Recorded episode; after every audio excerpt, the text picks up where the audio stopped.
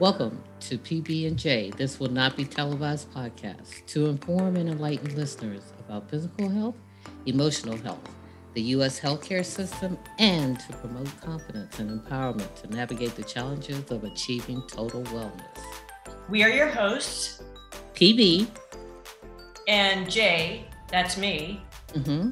To guide listeners through topics based on our personal experiences, information from research articles, and common acceptable practices in our society. We'll be talking about things that you won't find on mainstream media, but we think are important for everyone to understand. And so, to let everybody know, we are not healthcare professionals and we don't play healthcare professionals on TV. Listeners should consult their physician for specific medical questions and guidance before implementing any findings into practice. So, what are we going to discuss today, Pam? Ah, today's episode is about the second largest organ in the human body, the liver. So, before we go on, I have to ask you what is the first largest organ in the body? Hmm, good question. The, the skin is the largest organ in the human body. Um, a lot of people don't even know where the liver is located on the on their body, and so um, let's just start out by finding out the location of the liver. So the liver is located on the right side. So if you feel on the right side of your body, where your stomach is.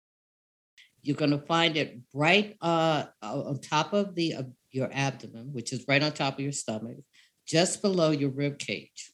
The liver is about the size of a football, and actually, it has about the same color. It's like a reddish brown, and it weighs about three pounds, or for my UK folks, uh, 1.5 kilograms. What is important about the liver? The liver has about more than 500 functions, some well known and some likely unfamiliar to people, to most people. Uh, the liver does several things. One thing it does is processes glucose, which is more or less sugar, and from the uh, bloodstream and stores it in as glycogen, uh, which is in a form of energy, and it converts it back to glucose as is needed. So it's almost like uh, having gas in your car. You know, the thing is, your car is not going to run without that gasoline. But at the same time, when you pump gasoline into the engine, it actually goes to different places. One thing is to make everything run smoothly. And this is almost something like what the liver does. Uh, it also stores vitamins and minerals. It stores significant amounts of vitamin A, D, K, and B12, as well as iron and copper and it also resists infection. It's like a filter. Uh, if you have like, uh, if you think about a coffee maker, I guess I, I, can explain it that way. If you think about a coffee maker and you put your coffee in, in a filter before you put it in the coffee maker to make sure that the grounds don't get inside the coffee that you're drinking. Well, liver acts like a filter. It has a filtering process and it removes bacteria from the bloodstream. Um, it also regulates amino acids. You know, people talk about amino acids all the time. I really don't know what amino acid is. Actually, amino acid produces uh, produces what they call uh, proteins. That's, that's, our way of the body is able to pro- to produce proteins, um, and it dep- is dependent upon these amino acids. And so what it does is the liver makes sure that the amino acid levels in the bloodstream are healthy enough. And then more importantly, it cleans toxins. The liver kind of breaks down all those harmful substances that come into our body. Everything that you put in your mouth every time, every time you drink, every time you eat, actually it has to pass through the liver. And so the liver breaks down harmful substances and it produces what they call bile which is a digestive liquid that goes into the intestine and it leaves the body as actually poop. You want to say it as it is, or feces. And the blood is filtered out through the kidneys and it leaves the body in the form of urine. Also, the liver regulates blood clotting. So if you cut yourself and if you didn't have the function of the liver, it would be impossible, virtually impossible for you to stop bleeding. So it actually regulates the blood clotting. And believe it or not, you know, you get on the scale and you see a little weight gain. Well, guess what? 96% of your liver is actually water. So, you know, some people say, oh, I'm carrying around water weight. Well, a lot of it may be located in the liver. So, Pam, I have a, question for you um, because a lot of times you hear about people getting organs removed uh, and they're okay. I think one of them is uh, the spleen and the other is the gallbladder. Mm. Um, people can survive with, you know, without both of those organs. Is that some, is a liver something that we can live without? No, unfortunately not. The liver is one organ that we cannot live, a human cannot live without. Now you can live without a partial because you've heard of people actually having part of their liver removed. But there's a little bit of magic that comes with the with the liver, and it basically allows itself to, it can actually regrow, regrow and regenerate itself and actually function very well with just 25% of the liver. And so if you ever are thinking about donating your liver, don't panic, don't be worried because they only take a small portion of the liver or part of the liver in order to to transplant it into someone else. And then it goes through the process of regeneration or regrowing so that both the recipient and the donor actually can function very well. So, but the, you know, the thing is, one thing we have to do, no matter where we are, whether we decide to donate or not donate or or keep our liver, there there are certain things we need to do in order to make sure that liver is, is healthy and functional. And some of the common drugs that could adversely impact the liver. And the thing is, I have been surprised myself in doing this research that there are some drugs out there or vitamins, supplements that are out there that actually could damage the liver if not taken accordingly. One of them is acetaminophen, which is in Tylenol and NyQuil. And it's it's a non you know both of these are non prescription drugs, and to relieve pain and and uh, fever. And they're harmless, basically, if you take them according to the prescribed directions. However, uh, if you take excessive amounts or have an overdose of either of these, either Tylenol or NyQuil, you actually will, because of the acetaminophen, will actually cause uh, liver failure. So let's talk about NyQuil a little bit more, because like NyQuil has an added chemical in it um, that could potentially kill us so kill the liver as well as kill us. But uh, it also contains a drug. It's called dextromethorphan, thorphane, I'm sorry. And it consists of about 70 medications to relieve coughing, stuffy nose, sore throats, fevers, sneezing, the whole nine yards. You know, people kind of live and gravitate towards NyQuil because it's always a quick fix if you're not feeling well. Well, one of the things about I'm gonna call it DXM, is that it it actually is widely used and and by teenagers or and drug users because of the fact that it gives you that same mind altering effect as some of others illicit uh, or illegal uh, drugs. And so there's always the possibility of an overdose. And you know because people are using as as part of a, a recreational drug because of its convenience and how easy it is to get in the drugstore um, that actually that can cause severe liver damage and kill you. And then i was this is what surprised me when i was doing some of this research on the liver i noticed turmeric. Now i am i've been a strong proponent of turmeric because i know of its its properties for anti-inflammatory, uh, as well as some of the other benefits of, as, well as an antioxidant, um, and the effects and the effects that it has on the body to treat digestive problems, including diarrhea and, and liver disease. But the thing is, low doses are are really good. But I heard a story it actually was a, a, a program that was in, and one of the coaches was saying that she puts turmeric on pretty much everything. Now, that may be a little excessive because turmeric recently, uh, recent research has found that too much turmeric actually uh, has been linked to uh, liver failure, acute liver failure. The other thing is iron. same thing. It's a multivitamin, uh, but at the same time, that any high doses or intentional overdoses or, or accidental overdoses of any sort of sort of iron, people usually take iron for uh, for deficiencies like anemia or you know uh, they feel like okay iron is probably what i need right now so they'll end up buying supplements that will give them that iron boost. But yeah, it's pretty much safe. But if you any high doses causes severe or serious toxicities, and it's one of the components in which you can have complete or acute liver damage.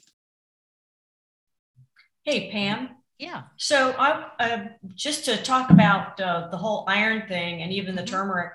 Um, when my dad uh, who was 91 when he was living with me, um, I noticed that he had anemia, or he was diagnosed with anemia, and uh, they did not uh, prescribe iron for him. And I think it's because, you know, at 91, his or- organs were so sensitive that any introduction of iron or any other kind of something in large quantities would surely have a, a, an impact on the elderly. So it sounds like, you know, based on your research, that it some of these things are even more impactful if someone is elderly or they've got comorbidities that you know would make their um, their physiology even more sensitive.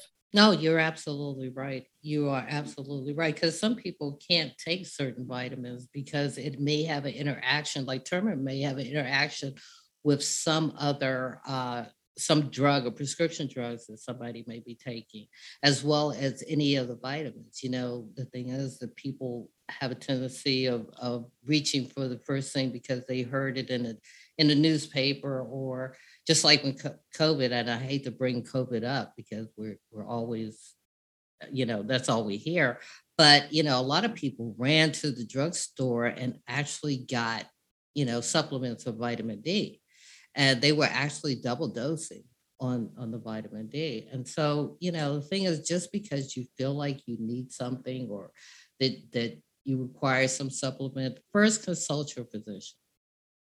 You know, and find out and then talk to the pharmacy because physicians don't know everything, but talk to the pharmacist and they'll know exactly what drugs that you're taking as well as any interactions that, that may happen if you take a supplement. So we always tell you, uh, both mm-hmm. me and Jay always tell you to, to seek the, the, the advice of your healthcare provider or pharmacist in this case and find out, you know, is it okay or is it safe for me to take this if I'm taking certain drugs? And, and they'll be able to provide that information to you quickly. And it's, it's better to trust that of a, a healthcare provider. So. Yeah, so it's possible, Janine, that you know your dad, because of his age, and because he was, you know, older, uh, just like my dad can't take certain things. Like I give him a multivitamin, but it's a low dose multivitamin. It's for people specifically over the age of 50. Um, and so that helps him uh, to make sure that I, he gets, because also, you know, a lot of these vitamins we can get in our foods, but as you get older, you know, people don't eat as know, it's almost like reversion. So they revert back to their, you know, to to almost like childhood, not eating as much, you know, vegetables or, or whatever you disliked when you were younger. So it's you know, it's always good to to follow the advice of your physicians and not go beyond that. That's a that's a good good observation though, Judy appreciate that. Not everybody on this call is, you know, a young, spry individual and really need to know, you know, what are some of the possibilities that could happen as, as we begin to age. Another one, another vitamin, which I was also surprised was vitamin A because uh, vitamin A actually uh, is usually a uh, a vitamin that basically people take uh, to uh, for any disorders like skin or lesions or, or, bone or immunity. And so it's one of those vitamins that is recommended uh, by a lot of physicians. Uh, but there's, you know, if, as long as you follow the the amounts, the recommended dosage on the package, you're good. But any higher doses of either vitamin A or, as we said, um, you can you can actually have really bad adverse effects, if, especially when it could cause liver damage or jaundice or enlargement of the liver, or spleen, or hypertension, or even cirrhosis. So we really have to be careful. The recommended dosage of vitamin A for adults is 700 to 900 units. And for children, um, it's really 300 to 700 units. So, like I said, always go by what the doctor tells you, as well as the recommended dosage that's on the package if you're not seeking the advice of a healthcare provider. Just follow the dosage and you'll be fine. And so there are some things, there are some things that we can do to maintain a, healthy liver. And, and so as we not only uh, as we age, but even currently now that we can do to avoid having liver problems in the future. And one of them is to avoid illicit drugs, like you know, you know anything you can get off the street because of the fact that there's toxins in this, and the liver's function is to filter out the things that are harmful. And so the, the liver has to almost work constantly, fluently, in order to, when you're doing illicit drugs or illegal drugs, yeah, it always has to work constantly or, or more has to be a more aggressive in its, its filtering process in order to get rid of those harmful substances. And the thing is, if it's working that hard, there's a possibility that it's not going to be able to filter as much. And, and it working that hard, that's why sometimes it's good to rest the liver, allow the, the liver to rest. And how do you do that is basically, you know, you could do uh, like in my case, I do like a 16 hour fast, which means that I only have a small feeding window during the day, but 16 hours. And remember, eight hours of that sleep uh, that I don't eat. So I may stop eating dinner at 5:30 and I won't eat again until 9:30 the next morning or nine o'clock the next morning, depending on. So it's a little bit of flexibility.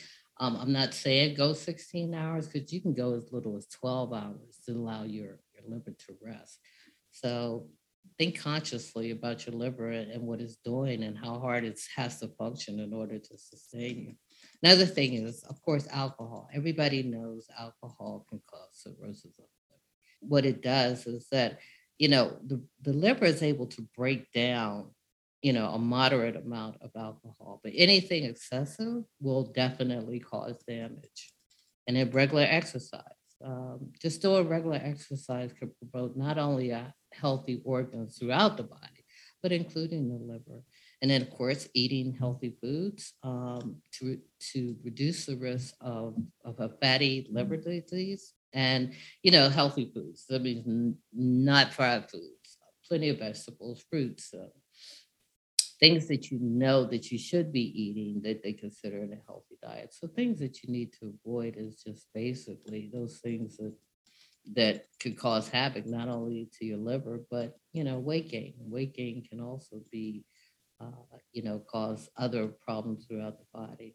And then to avoid practices that could subject you to Hep C. Now, Hep C is a virus that spreads when you come into contact with blood that's infected by other people you know, Hep C, yes, it can be cured. However, it's it's often like there's no symptoms associated with it. It's like asymptomatic. So it could be a very serious, um, it could develop into more, more serious chronic condition if you do have Hep C and it's not diagnosed quick enough or fast enough.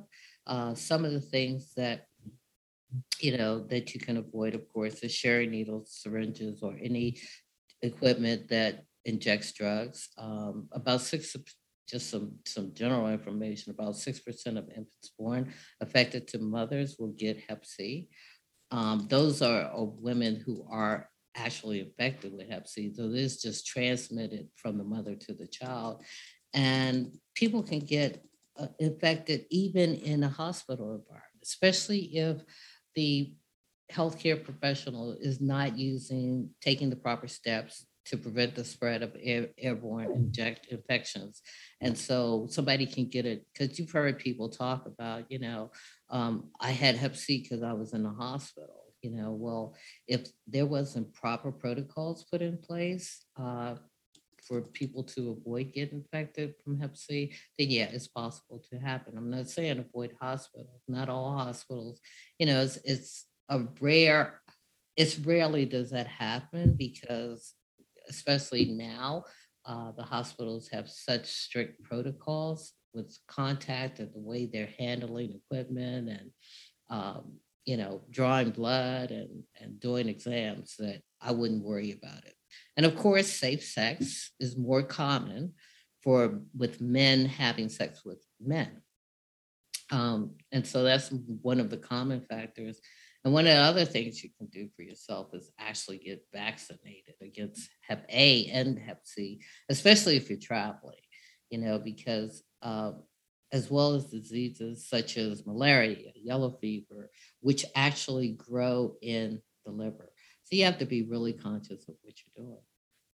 So, so Pam, if, if someone thought that they had a liver issue depending on what the symptoms are, uh, what kind of doctor would they try to find to, to figure out, you know, what, what's going on, if anything is going on at all? Okay, my first and best advice here is basically start with your general practitioner or an internal medicine doctor because they can actually, you know, do some tests that could determine whether there's actually some toxins in the liver or uh, the liver is enlarged or there's jaundice or some of the other things that are associated with liver damage. Um, and then you may be uh, referred to uh, a gastro from your primary care physician, may be referred to a gastroenterologist or a hepatologist, uh, depending on the circumstances. Also, uh, from from our research, uh, there we know that insurance uh, process, insurance-based medical referral processes are different for each insurance. So it's not guaranteed that your doctor will refer you to uh, a gastroenterologist or a hepatologist. And if they don't, um, you can always request that they do. So in essence, his summary is basically there the, the there's never too late to actually start doing something to help your liver because the liver itself we talked about this before is this it's magic. It actually if damaged it can actually regenerate or regrow itself. And so that's to function well. And it's never too early to maintain a healthy liver by doing things that for a lifetime by doing things that are are good for the liver that, that will create a healthy environment Thanks, Pam. That is some really good information. Uh, you know, something that doesn't normally come up in regular conversation, you know, talking about your liver. Although as you get older, I think the conversations may start to focus more on uh, on health issues. It seems to happen as you get older. You start talking about health things. Mm-hmm. And so um, in the beginning, we talked about how the liver was the second largest organ, how um, the skin was the first largest organ uh, of the human body. And so I want to talk about liver spots. so, you know, what in the heck is a liver spot, right? so you're, you're talking about liver. I want to talk about liver spots. So, again, if uh, uh, those who are listening are in their 20s or 30s or possibly 40s, they probably have no liver spots on their bodies, I'm guessing. Uh, it's one of those things that comes with aging. And in fact, they are called age spots. Mm. Um, they do not have any connection to your liver. Although they might look like the same color as your liver, they are they, they have zero connection to your liver. Um, so the Mayo Clinic says uh, the age spots can look like cancerous growths. Uh, they don't need treatment, but they are a sign that your skin has received a lot of sun exposure and it's your skin's attempt to protect itself from more sun damage. So what happens is the spots are like collections of melanin, not melatonin. We're not mm. talking about mm. sleeping here. We're talking about melanin. And so that's increased pigmentation. So they usually are tan to brown. And if you're a person of color, they're probably darker than that. Uh, mm-hmm. but you could probably see based on your skin color that it's a darker part of your skin that is normal that does you know wasn't there before but it is now mm-hmm. and so those spots occur on the skin that, that's had the most sun exposure over the years such as the back of the hands the tops of the feet the shoulders i can attest that they uh, are on shoulders um, on arms on my forearms i have lots of uh, age spots myself yeah, wow. Um, so, how does a person know whether a spot on their skin is actually a liver spot or it could be something, some type of significant like skin lesion, like, um, you know, like skin cancer or some other type of lesion that could be more serious? So, um, you know, getting away from self diagnosing, your best bet is to go to a dermatologist if your insurance option um, allows that. Some insurance, just as you mentioned before, um, everybody's insurance is different. And so you may have to go to your general practitioner and be referred, or if you have the option to, to go to a dermatologist directly. But they're the ones that are the experts in skin health. They're the ones that can examine uh, spots and determine whether it's an aging spot, a liver spot, or other some other kind of lesion that uh, needs to be looked at further. Okay. Sounds great. This is good information.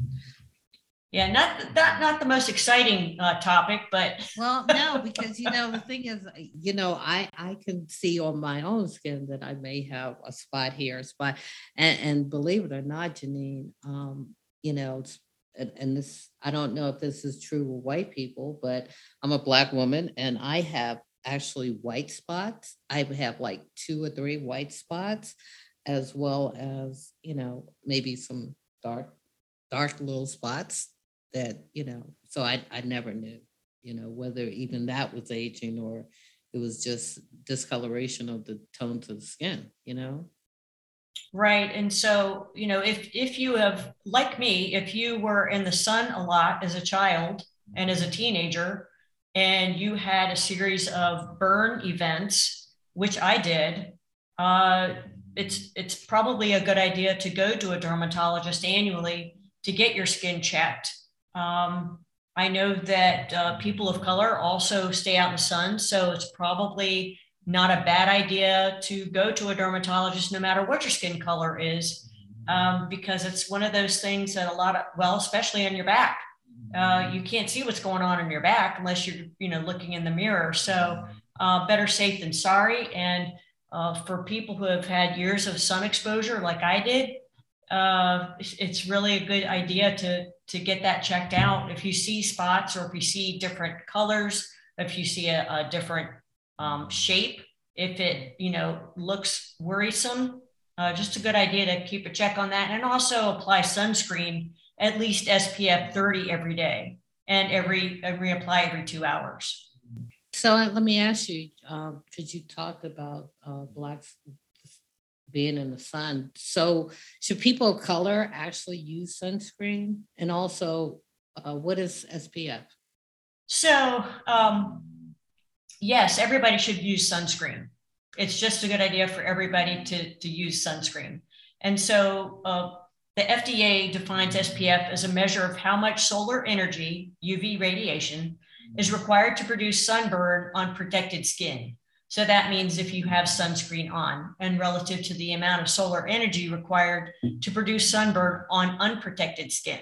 So as the SPF value, so if we say 30 increases, sunburn protection increases. So um, you could see if you go to the store, they've got SPF 15, SPF 30, SPF 45, SPF 50.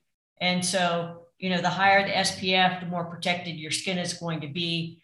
But you also have to take into account things like perspiration. If you're in the ocean, you're in the pool and it gets washed off. So you may have to reapply it more than every two hours. Hmm. Okay. Good to know.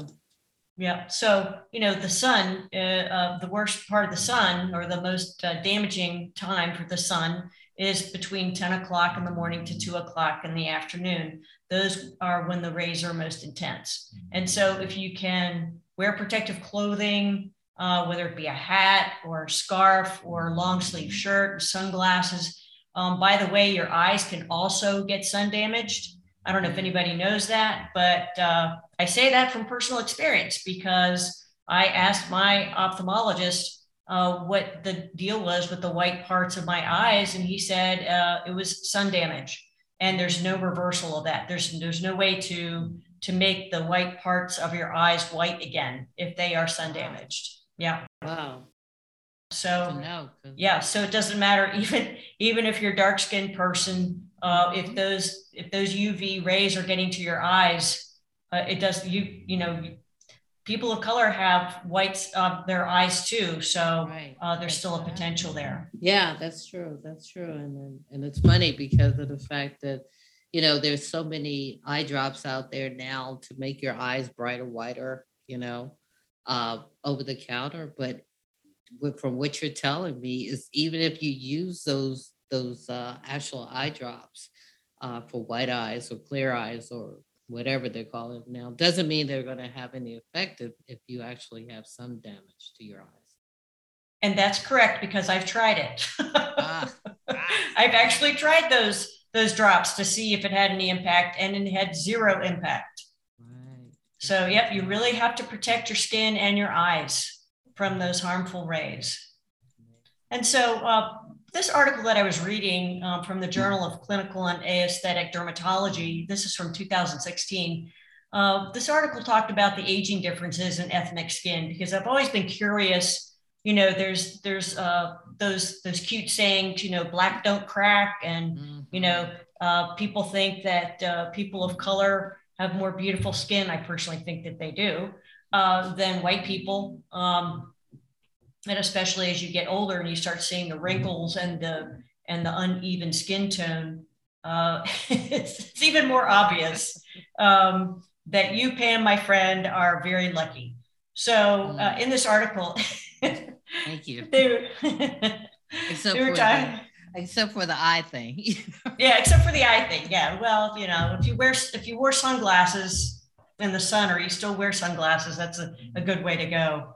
But this art ultimately, this article talked about, um, you know, regardless of your skin type, everyone complains about dark spots and uneven skin color. Um, and whether uh, you're Asian, whether uh, you're African American, uh, whether you just got, you know, somewhere in between, um, everyone has a different view of what beauty is. Everyone has a different view of, you know, what the perfect skin looks like. And Pam, as you and I were talking earlier, um, people of color, uh, there was a, a, trend there when they wanted to have a lighter skin, so they would try to bleach their skin. And then the white people who want to go out in the sun and get tan. Right. So it's, you know, again, one of those things where you want what you don't have.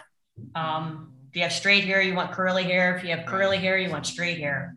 It's, it's, you know, the same kind of thing.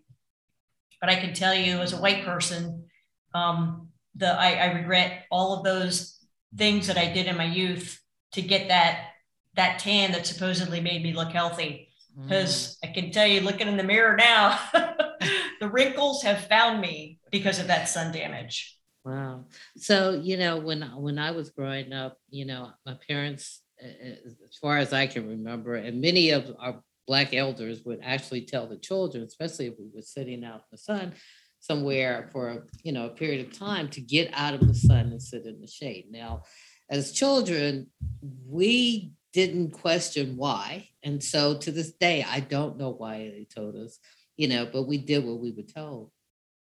And the thing is is it's part of probably part of the reason why i don't necessarily like basking in the sun or being in the sun for long periods of time because i've never I, I, grew up in an environment in which I was, you know, we were kind of restricted from actually sitting in the sun or basking in the sun, you know, because we were always told, go sit in the shade, you know, for whatever reason. Still don't know to this day.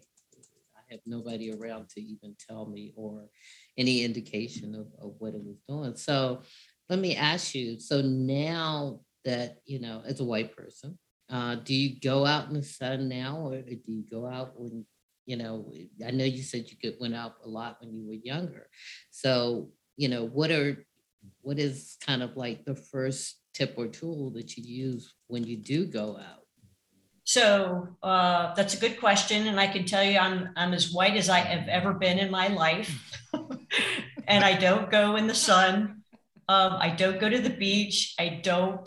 I don't have a, a, a lounge chair, um, and I don't own a bathing suit. So wow. that gives you an idea of and that's how amazing. That's amazing, Jay, because I know the location of, of where you reside, and so you're pretty much like me. We're we're pretty much near a beach somewhere, yes. you know, yes. with some water somewhere. Yes. So yeah, so that's kind of difficult, you know, to kind of isolate mm-hmm. yourself, you know, especially because you were younger and you went out in the sun and you know, but you saw the effects of it. So I think, you know, at some point we all have to be have that same type of consciousness that you have, you know, to say, you know what, is is it worth all of this?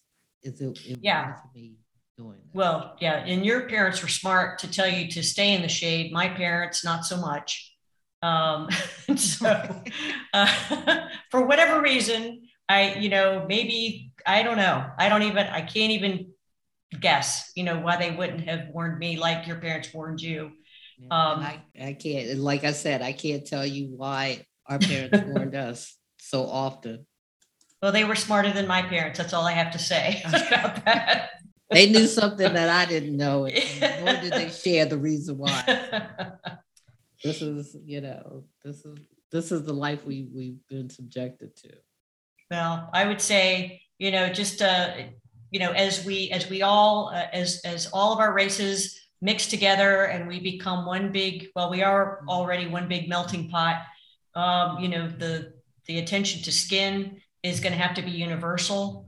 And if anyone is listening to this who they're in their 20s or 30s and they think that sitting in the sun and getting that beautiful tan is going to make them look healthy, well, give it about 20 years and you'll be changing your mind. So wear your sunscreen, wear your long sleeve shirts, wear your hats, wear your sunglasses. We'll do so. We'll do so. Good tips. Good tips now I'm going to be more conscious. I'm going to go online and, and get me some uh, some UV protection sunglasses, opposed to the ones just because they're pretty. Yeah. yeah. Yes, yes, that are just pretty, but yeah, yeah, because uh, yep. that that UV protection is is actually more important now than than I ever had even realized. So, yep, good idea. For that, yeah. So here it is. We're at the end of our podcast. Uh, if you enjoyed this podcast, then please join us again for our next discussion. Remember, this will not be televised. Until then, be well, be safe, take care of your liver, wear your sunscreen, wear your sunglasses, and do what you need to do to remain healthy.